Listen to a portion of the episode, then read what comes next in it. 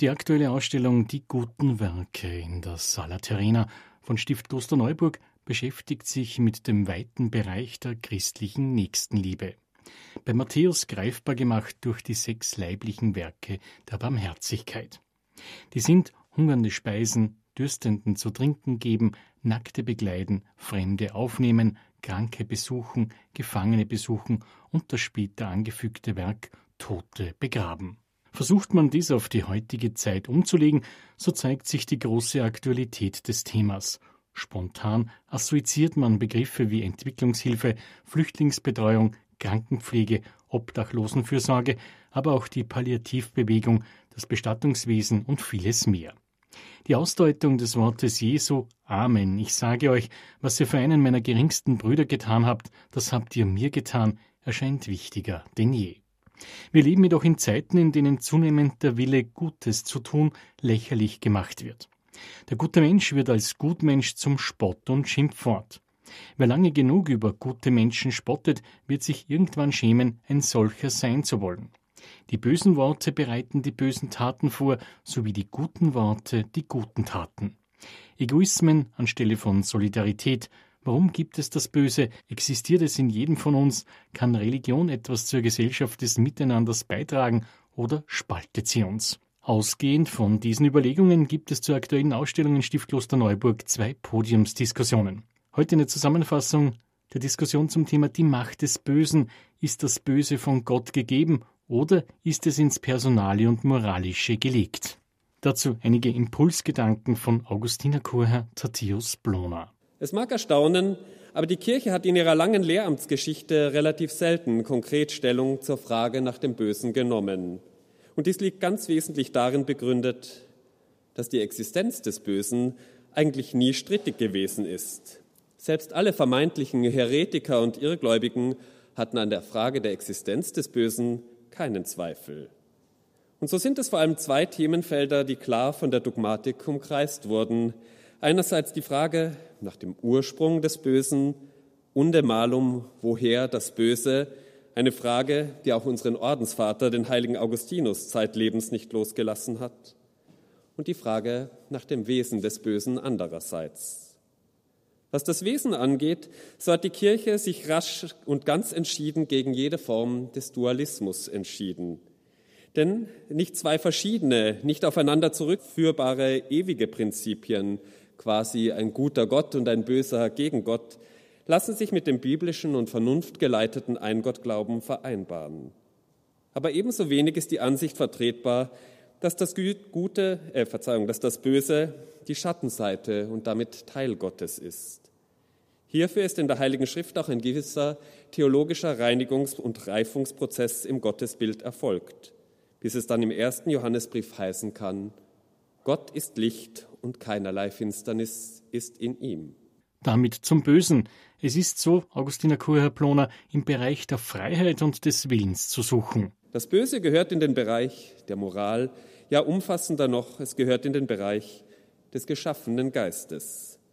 Nur weil Gott in Freiheit erschafft und weil Gott Freiheiten erschafft, so gibt es auch die Möglichkeit, sich vollen Bewusstseins gegen das Gute, ja gegen Gott selbst zu entscheiden. Ohne guten Grund also nein. Man muss ja sogar noch sagen, je größer die Liebe und die Freiheit ist, die Gott schenkt, desto größer wird auch die Möglichkeit eines solch reinen, abgründigen Neins. Dies gilt sowohl für den Menschen als für auch jede andere geistige Kreatur, wie beispielsweise die der Engel. Das heißt, das Böse ist nicht bloß im Bereich des Zwischenmenschlichen anzusiedeln, sondern in der vorrangigen Frage, was uns überhaupt handeln lässt, wer uns hier einflüstert, motiviert und anfeuert. So ist es feste Glaubenslehre der Kirche, dass Gott zwar alles geschaffen hat, das Sichtbare und das Unsichtbare, dass selbst der Teufel und die bösen Dämonen ihrer Natur nach von Gott als gut geschaffen wurden, sie aber aus freiem Willensentscheid sich gegen Gott gestellt haben. Sie sind es, die den Willen und die Freiheit des Menschen beeinflussen und vom Weg zu Gott und mit Gott abbringen wollen. Aber weder erzeugen sie damit eine böse Gegensubstanz, noch können sie die Güte der Schöpfung völlig in ihr Gegenteil verkehren. Alle Beeinflussung seitens des Bösen erfolgt jedoch nie ohne Zustimmung des Menschen. Es geht also bei der Frage des Bösen weder um eine Verteufelung des Menschen noch um das billige Abschieben jeder Verantwortlichkeit auf den Widersacher. Und doch bleibt die Frage, wie wichtig muss Gott für seine Schöpfung die Freiheit sein, dass er ein solch horrendes Ausmaß an Bösem zulässt, duldet, mit einplant. Damit zur Diskussion. Sozialethikerin Ingeborg Gabriel beschäftigt sich mit der Begrifflichkeit von Gut und Böse.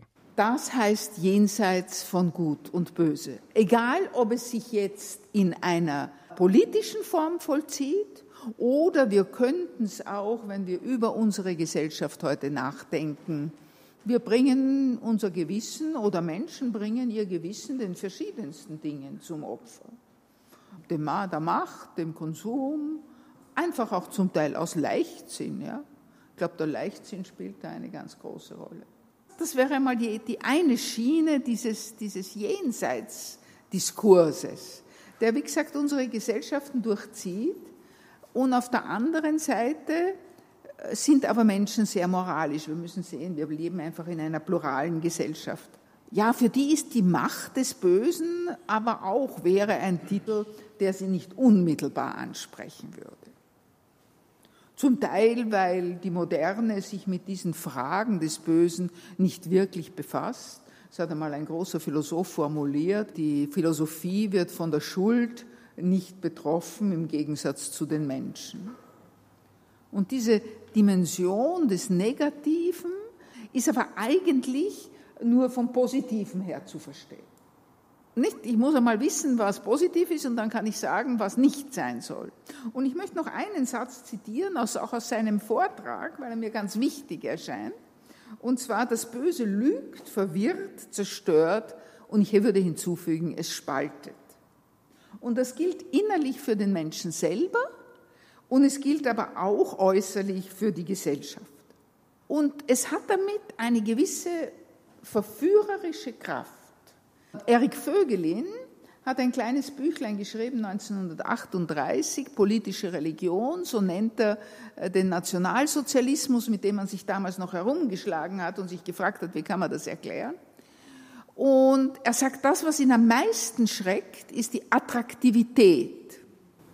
Nicht, das ist nicht abstoßend, das ist attraktiv, das Böse. Und sich mit dieser Attraktivität auseinanderzusetzen, ich glaube, das wäre schon heute auch für Christen eine ganz wichtige Sache, weil es kommt halt heute in anderen Varianten. Ich habe das Wort Leichtsinn gesagt. Vor einigen Tagen, Gott hab ihn selig, ist ein italienischer Politiker gestorben, ja, der für mich das erste Paradebeispiel war, wo ich dieses Phänomen versucht habe zu analysieren, Berlusconi. Ja, wieso sind dem die Leute so nachgerannt, obwohl er eine Straftat, kann man fast sagen, nach der anderen begangen hat. Also das ist eine gewisse Macht des Bösen. Walter Schaub ist Moraltheologe, der auch die Priesterweihe erhielt. Er nimmt Bezug zur Frage von Gut und Böse. Die Schlüsselworte wären für mich, oder sind für mich, merke ich, wenn man versucht, was ist böse und was ist das Gute, das von den Begriffen des Lebens, der Lebendigkeit her zu beantworten. Also das, das ist eh schon auch gekommen, dass das Böse zerstört, Leben zerstört. Das wird heißen, dass die Schöpfung und Gott vor allem Leben ist, leben will. Das zweite wäre, ich glaube, Freiheit. Also, dass man zeigen könnte, dass überall dort, wo das Böse längerfristig am Werk ist, es letztlich zu einem Verlust an Freiheit kommt, irgendwie zu, zu Zwang, zu, zu Gefangenschaft, zu Sturheit kann man auch sagen. Und das, und das dritte wäre das Stichwort Liebe. Also das, wenn man so will, also als Transzendenzfähigkeit das, oder sagen, das, das Gute für uns Menschen diese Achse sozusagen beschreibt, des Lebens, eines Zuwachses an Leben, an Freiheit und an Liebe. Und dass das Böse letztlich solche Dinge zerstört irgendwie.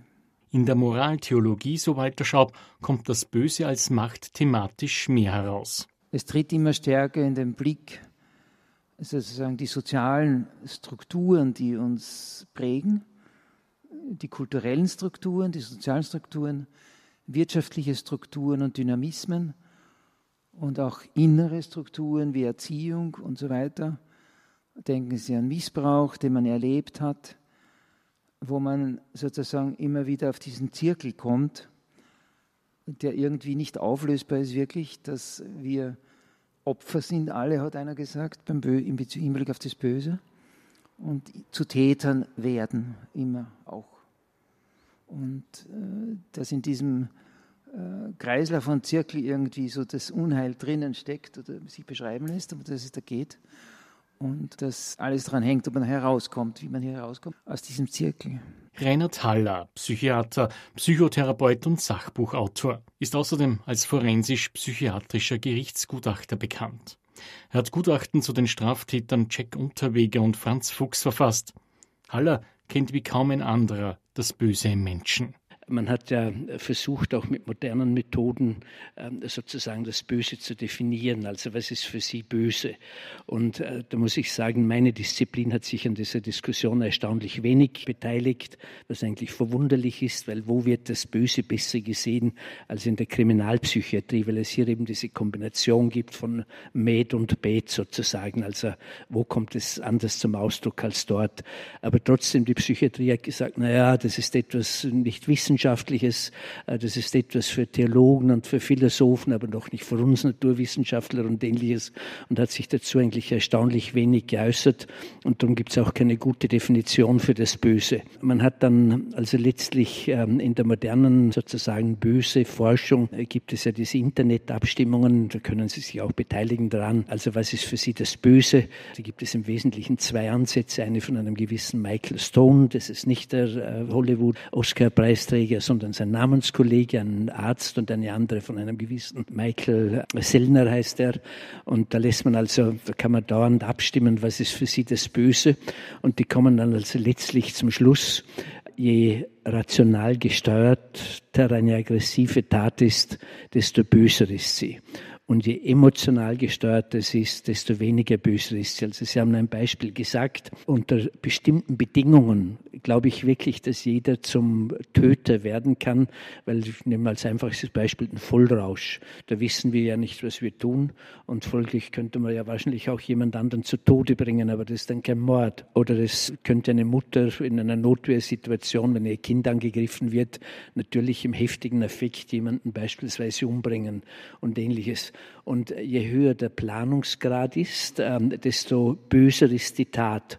Und an dessen Spitze steht dann natürlich der Serienkiller, ähm, steht der, der Auftragsmörder und ganz an der Spitze natürlich der Amokläufer äh, beziehungsweise der Terrorist und der Krieg. Der Krieg ist der Vater des Bösen. Ich sage jetzt aus Gendergründen, also nicht wie die Araber. Äh, der Krieg ist die Mutter des Bösen, sondern der Krieg ist der Vater des Bösen, weil der eben besonders gut geplant ist. Oder wir kennen ja alle diese Bilder, wie irgendein General in Kampfuniform vor den staunenden Journalisten steht und, und sagt, schaut's her, wie sauber wir diesen Block da herausgesprengt haben. Da waren 15 Terroristen drin, dass auch nur 100 Kinder und Greise und so weiter drinnen waren. Das wird also geflissentlich verschwiegen, aber da wirkt sozusagen mit absoluter Sauberkeit präsentiert etwas ganz Grauenhaftes, etwas ganz Schreckliches. Das, glaube ich, ähm, also weist eben darauf hin, dass je mehr die Empathie ausgeschaltet wird, das ist für mich das Böse, je mehr sie ausgeschaltet wird und je geplanter sozusagen eine Aktion ist, also je rational gesteuerter, desto äh, böser ist eine Tat. Und für mich ist das Böse einfach das Fehlen der Empathie. Das glaube ich in der heutigen Zeit etwas Wichtiges. Die psychiatrische Schule sage, so Reinhard Haller, der Mensch komme als unschuldiges Kind auf die Welt, eine zweite, der Mensch komme als aggressives Wesen auf die Welt. Die Wissenschaft hat immerhin nachgewiesen, dass es einen Moralinstinkt gibt, einen angeborenen, äh, dass es gewisse Delikt am Maler per se gibt, also Straftaten, die in allen Kulturen und zu allen Zeiten als verwerflich gegolten haben, töten, vergewaltigen, bestehlen etc. etc. Das ist überall so, auch mit Kulturen, die gar nichts voneinander wissen.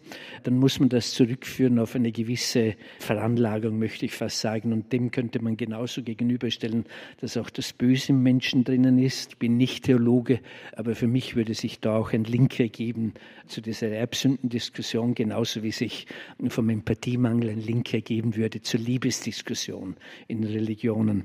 Und äh, ja, also das ähm, da denke ich mir, ich bin als ein Anhänger der letzteren These, dass der Mensch eben als etwas Aggressives auf die Welt kommt. Der Kind kann ja auch oft sehr grausam und sehr böse sein und es eben an uns liegt, im Rahmen der Persönlichkeitsentwicklung, der Erziehung, äh, der Politik, daraus einen sozialverträglichen Menschen zu machen. Das ist das eine. Was ich noch sagen will, natürlich in der Psychiatrie hat man dann auch überlegt, was könnte jetzt sozusagen das Krankheitskonstrukt des Bösen sein. Und da hat man auf der einen Seite festgestellt, dass äh, psychisch Kranke an sich nicht böser sind als die Durchschnittsbevölkerung. Im Gegenteil, große Krankheitsgruppen wie Angsterkrankungen oder wie Depressionen haben eine deutlich niedrigere Kriminalitäts-, Aggressionsrate als die Durchschnittsbevölkerung. Aber es gibt eben äh, eine Störung, die weit herausragt, also die eine vier bis 32 mal höhere Rate zum Beispiel an Tötungsdelikten hat. Das sind die Warnerkrankungen. Aber das sind jetzt Menschen, die nicht schuldfähig wären, die nicht zurechnungsfähig wären. Aber was gibt es sozusagen also bei den normalen Menschen für ein Pandor des Bösen? Und da hat man äh, doch interessanterweise herausgearbeitet, es gibt eben eine Form der Persönlichkeitsstörung, im Übrigen beschrieben von einem aus Österreich stammenden, leider halt auch Vertriebenen, des größten Psychiaters der Welt, denke ich mir, jetzt 94-jährig, Otto Kernberg. Und ähm, der hat eben amerikanische Serienkillers untersucht, er und seine Schüler, und haben festgestellt, die sind alle nicht geisteskrank, aber sie weisen eben eine spezielle Persönlichkeitsstörung auf, die man als malignen Narzissmus bezeichnet. Eine Kombination aus Narzissmus, Aggression, Paranoia und antisozialem Verhalten. Sie leben ihren Narzissmus auf Kosten anderer raus. Also nicht wie uns einer, der halt sagt, ja, aber schön Jur und, und, und ein tolles Auto und so weiter. Das ist lästig und lächerlich, aber es ist nicht gefährlich. Aber wenn ich andere Menschen so nach der Psychologie des einäugigen Königs unterdrücken muss, damit ich selbst in meiner Jämmerlichkeit noch großartig bin, ist das die bösartige Form des Narzissmus. Die sind dissozial, die schaffen sich ihre Regeln selbst, die Gesetze sind nur für die Dummes, aber ich in meiner Großartigkeit äh, schaffe mir meine Gesetze schon selbst drum, als auch wird ihnen verziehen, wenn sie der Vergewaltigungsvorwürfen ausgesetzt sind und allen diesen Dingen. Sie haben ja auch ein Beispiel dafür genannt, oder wie wir es bei Donald Trump, der muss leider bei mir immer herhalten, ja letztlich auch sehen können, der sehr fasziniert äh, dadurch, dass er sagt, es ist alles verlogen und es ist nur eine Intrige und ich mache meine Gesetze schon selbst. Sie sind zum Dritten dissozial, sie sind zum sadistisch, also sie gewinnen Lust durch Quälen anderer und sie sind zum vierten paranoid, das heißt in höchstem Maße misstrauisch und darum werden sie auch so schwer erwischt weil sie mit hoher Logistik vorgehen, mit hoher Vorsicht. Und dieses Syndrom, äh, dieses malignen Narzissmus, das trifft im Übrigen auch zu, das hat Kernberg dann später auch nachgewiesen, auf die großen Despoten der Menschheit, die alle nicht geisteskrank waren, aber es waren alles bösartige Narzissten, von äh, Pol Pot bis zurück zu Nero, Adolf Hitler bis herauf zu Idi Amin und so weiter, Josef Stalin, die alle, wie gesagt, auch gerade dieses ähm, Symptom, dass sie sich überall verfolgen, verfolgt gefühlt haben und dann alle Freunde und, und Angehörigen und so weiter umbringen haben lassen. Also das ist das Pendant des äh, Bösen und äh, das ist sehr interessant. Und die Wirtschaftspsychologie, die ja immer ähm, die idealtypisch ideale Führungspersönlichkeit herausarbeitet, hat ja im Prinzip ein Pendant dazu geschaffen. Und zwar, das nennt sich die dunkle Tetrade. Und zwar, das ist maligner Narzissmus ohne Dissozialität, dafür ähm, sozusagen mit Machiavellismus gepaart. Also das heißt, es ist dieser bösartige Narzissmus ähm, so angepasst, dass er strafrechtlich nicht mehr relevant wird, aber trotzdem in der ähm, Wirtschaft und so weiter zu diesen grauenhaften Dingen führt, dass man halt eben Menschen ausnützt und so weiter und so fort. Man hat natürlich auch in der Emotionslehre gefragt, gibt es die böse Emotion? Und äh, da wird man, glaube ich, nur, äh, kommt man letztlich zum Schluss, es gibt nur eine Emotion, die wirklich böse ist, und das ist der Hass. Und zwar alle anderen haben ja auch ihre guten Seiten. Wir sagen ja Rache zum Beispiel, Rache ist ja auch süß und dient ja auch der Wiederherstellung der Gerechtigkeit. Wut tut gut, sagt man, also es hat einen kataralischen Effekt. Zorn, sogar Gott darf einen Zorn haben. Also es gibt ja auch einen heiligen Zorn, wie Sie ja wahrscheinlich in diesem Stift auch wissen und ähnliches. Also der hat durchaus auch gute Seiten, aber beim Hass finden wir das alles nicht. Der Hass ist immer auf Zerstörung ausgerichtet, immer auf Erstarrung, letztlich immer auf Tod. Und es gibt bei ihm also nichts, ähm, auch, auch auf, hat immer auch eine sehr nachhaltige Wirkung. Es gibt bei ihm, glaube ich, fast nichts Positives. Der einzige Ausnahme, denke uns, hat uns ähm, Nelson Mandela geliefert, äh, der eben gesagt hat, wenn ich in diesen besten Jahren meines Lebens, äh, in denen ich eingesperrt gewesen wäre, nicht hassen hätte können, diejenigen, die mich hierher gebracht hat, ich hätte es nicht überlebt. Ich hätte es nicht überlebt. Es war die einzige Hoffnung, die ich noch gehabt habe. Aber, sagt Nelson Mandela, als ich dann hinausgegangen bin in die Freiheit, da habe ich gewusst, ich muss den Hass zurücklassen, sonst bleibe ich immer ein Gefangener des Bösen.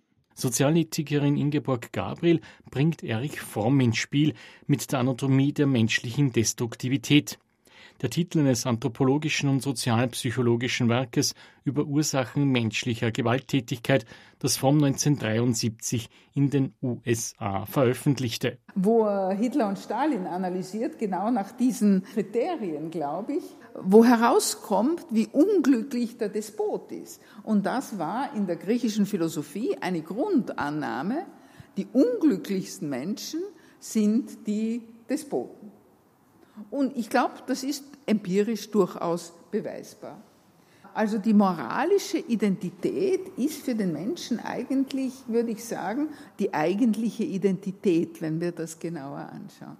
Moraltheologe Walter Schaub bringt nun das Thema Freiheit des Menschen in die Debatte ein und spricht die römisch-katholische Kirche an. Ich glaube, die katholische Kirche hat ja, wenn wir bei der Moral jetzt sind, im klassischen Sinn, die immer wieder als, als eine Knute äh, verstanden wurde, ein Herrschaftsinstrument. Die katholische Kirche war natürlich sehr, sehr optimistisch, auch in ihrer Beichtpraxis genau zu wissen, sozusagen, wo die Sünden des Menschen sind, als individuelle Symptome, wenn man so will, des Bösen. Der Beichtvater hatte die, die Funktion, zu prüfen und zu urteilen, ob hier eine schwere Sünde vorliegt oder nicht und diese Dinge. Und mein Eindruck ist, nach dem, was wir heute über den Menschen wissen, also, also psychisch und evolutiv und so, und das, was ich erwähnt habe, die sozialen Bedingtheiten unseres Lebens, es ist in Wirklichkeit nicht möglich, zu beurteilen, inwieweit ein anderer Mensch wirklich in seiner Freiheit involviert ist. Das machen zwar die Psychiater, glaube ich, die müssen immer, das ist interessant, dass sie vor Gericht eigentlich immer dieses Urteil treffen müssen, ob einer zurechnungsfähig ist oder nicht. Aber ich würde sagen, als Moraltheologe oder als, als anthropologisch gesehen, ähm, werde ich immer unsicherer, ob wir jemals von außen uns wirklich ein Letzturteil irgendwie über einen Menschen anmaßen können was diese innere Dimension des Bösen wirklich angeht.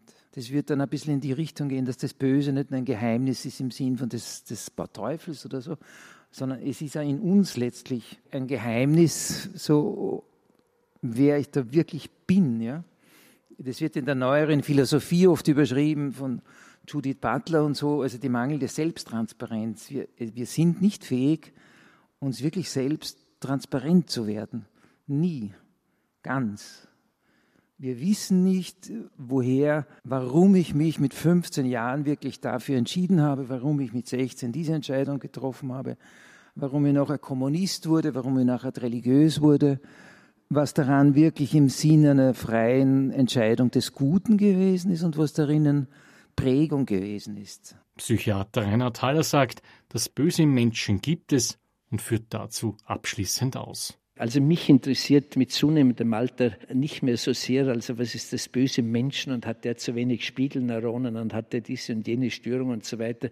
Mich interessiert vielmehr, unter welchen Bedingungen unter welchen situativen Faktoren kann das im Menschen innewohnende Böse zum Durchbruch kommen.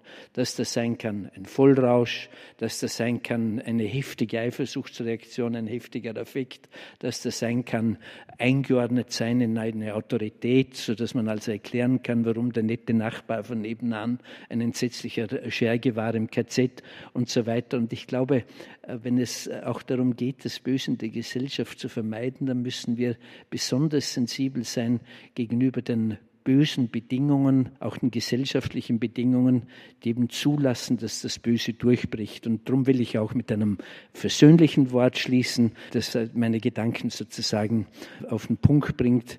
Das ist von einem, von dem wir es gar nicht so vermuten würden, von Friedrich Dürrenmatt, also ich möchte sagen, einem Dichter, Philosophen, Psychologen, wenn man so will, der eben gesagt hat, die Liebe ist ein Wunder, das immer wieder möglich und das Böse eine Möglichkeit, die stets vorhanden ist.